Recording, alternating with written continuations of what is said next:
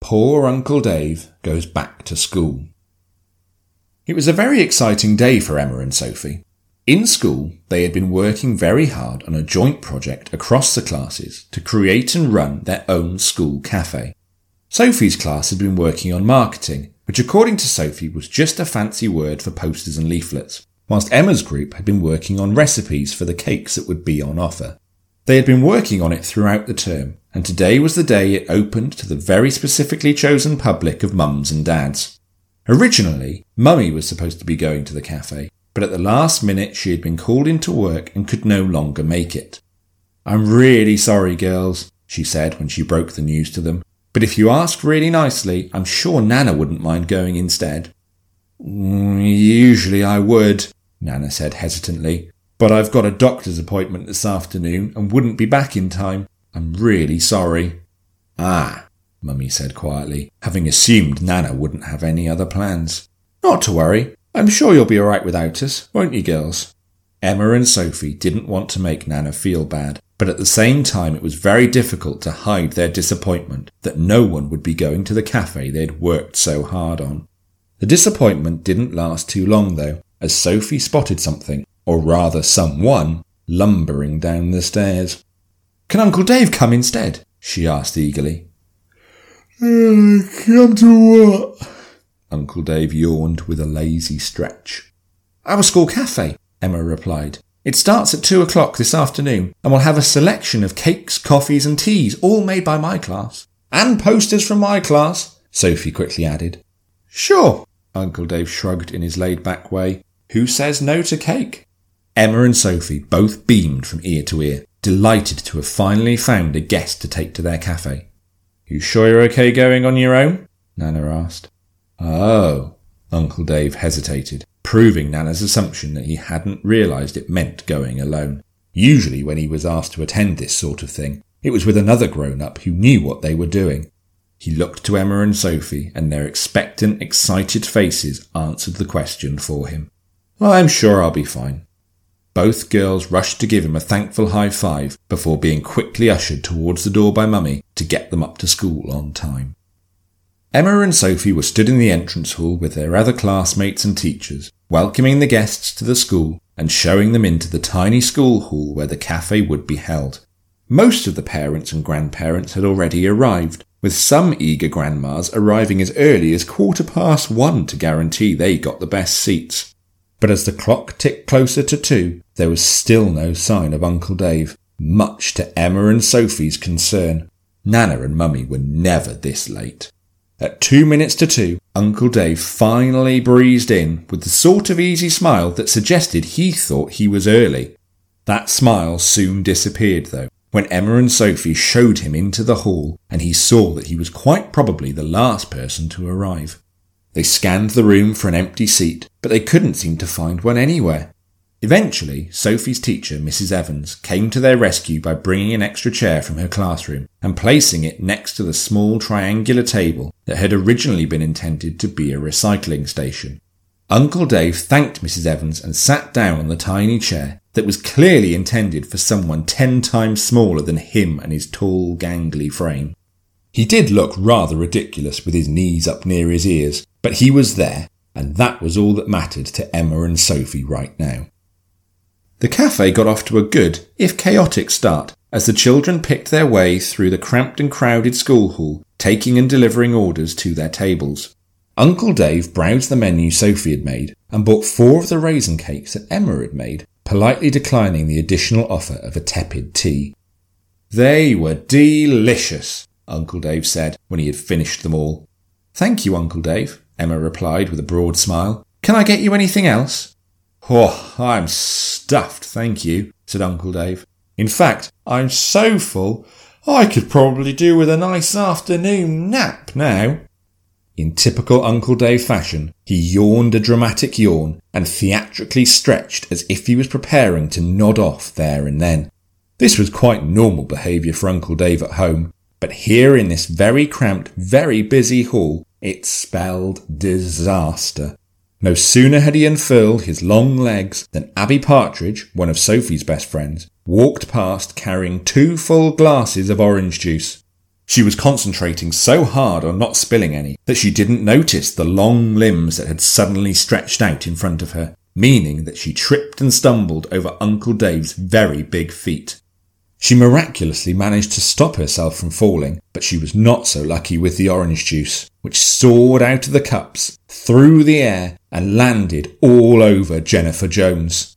She was one of the most popular girls in Emma's class, and now she was stood in front of a hall full of people with freshly squeezed orange juice matted in her hair and dripping off her nose. Poor Jennifer Jones!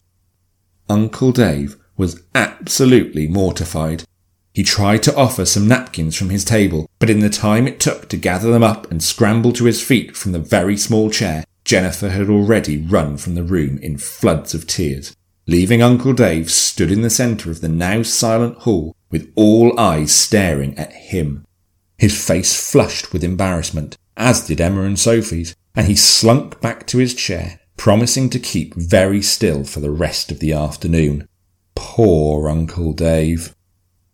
When the cake sold out and the tea ran dry, the gathered grown ups were invited into Sophie's classroom to look at the posters and leaflets that her class had designed.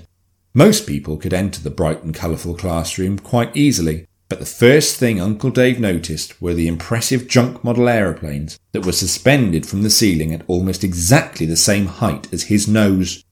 We're not used to having someone so tall in the classroom, Mrs. Evans said, apologising as she saw Uncle Dave duck beneath yet another cardboard aeroplane. Not to worry, Uncle Dave smiled. I'll just have to keep my head out of the clouds. Mrs. Evans laughed quite loudly at his little joke, but Emma and Sophie sighed and shook their heads. Uncle Dave's puns were not meant for the classroom. They quickly pulled him away to save any further embarrassment, making sure that he didn't bump his head into any paper planes as they did so. This is excellent, Sophie, Uncle Dave said as he looked at Sophie's neatly drawn poster for the cafe. I particularly like the green cupcake. Thank you, Uncle Dave, Sophie said, beaming with delight. What about my leaflet? Uncle Dave was just leaning forward to take a closer look when disaster struck again. One of the sillier boys in Sophie's class, Billy Morgan, leapt out at him from behind a nearby chair. That in itself would have been scary enough for someone who wasn't expecting it, but what really made Uncle Dave jump was the rubbery snake and loud hissing noises that he lunged at him with as well. In that split second, Uncle Dave's brain couldn't tell him that it wasn't a real snake, so he leapt backwards as if it was, straightening his back and throwing his head into one of the model aeroplanes. The force of the blow pulled the strings holding it out of the ceiling, and since all of the strings were tied together in an elaborate web across the classroom, it meant that all of the aeroplanes came tumbling down and crash landed into tabletops, parents, and the floor with more than a few screams and shouts. I'm so sorry, Uncle Dave called out to the room full of dazed parents and children, he once again found himself the awkward centre of attention, and once again he flushed red with mortified embarrassment. Poor Uncle Dave.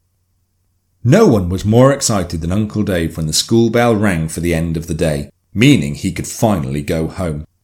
Emma and Sophie were also relieved to be leaving after what had turned out to be a very embarrassing day for them too. I'm very sorry, girls, Uncle Dave said as they walked through the playground. I didn't mean to cause so much mayhem. That's okay, Uncle Dave. It's not your fault that you're so big and clumsy, Sophie said sincerely.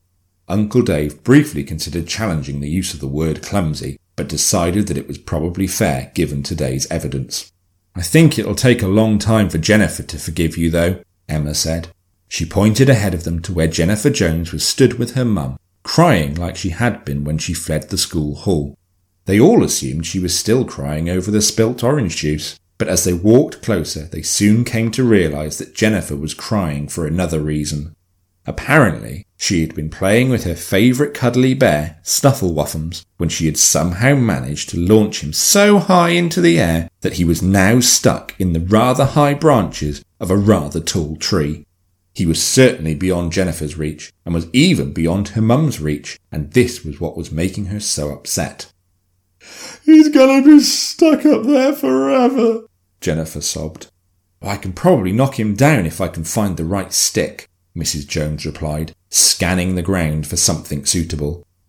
You are not throwing a stick at Snufflewuffums, Jennifer shrieked, sobbing even louder at such a thought. Uncle Dave looked at Snufflewuffums up in the tree. It didn't really seem that high to him, and he was confident that with his massive height and long arms, he could just about reach it if he stretched. He strode forward and reached up into the tree. He pushed up onto his tiptoes, but his fingertips were still millimetres away from saving Snufflewuffums. Determined not to give up, Uncle Dave bent at the knees and jumped up again, with a level of agility that surprised everyone watching, including Emma and Sophie. The extra height gained from his jump was enough for him to grip on to arm and bring him safely back down to solid ground once more.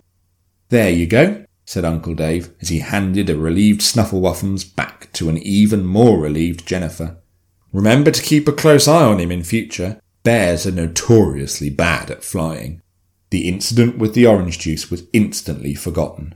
Jennifer and Mrs. Jones thanked Uncle Dave for rescuing Snufflewuffums from the tree, and when he apologised again for his earlier accident, they told him he had more than made up for it with his teddy bear heroics. It must be really cool having an uncle who's so tall, Jennifer said to Emma afterwards. He has his uses, Emma replied.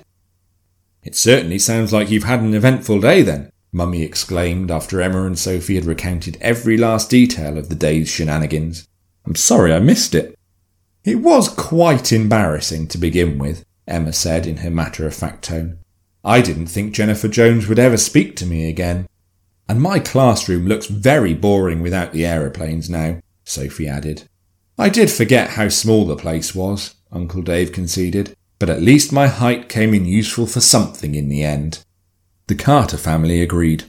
Uncle Dave's clumsiness and gangly frame may not have been ideally suited to their tiny classrooms, but those same long limbs and his lofty height had proved to be more than useful in rescuing stranded teddy bears.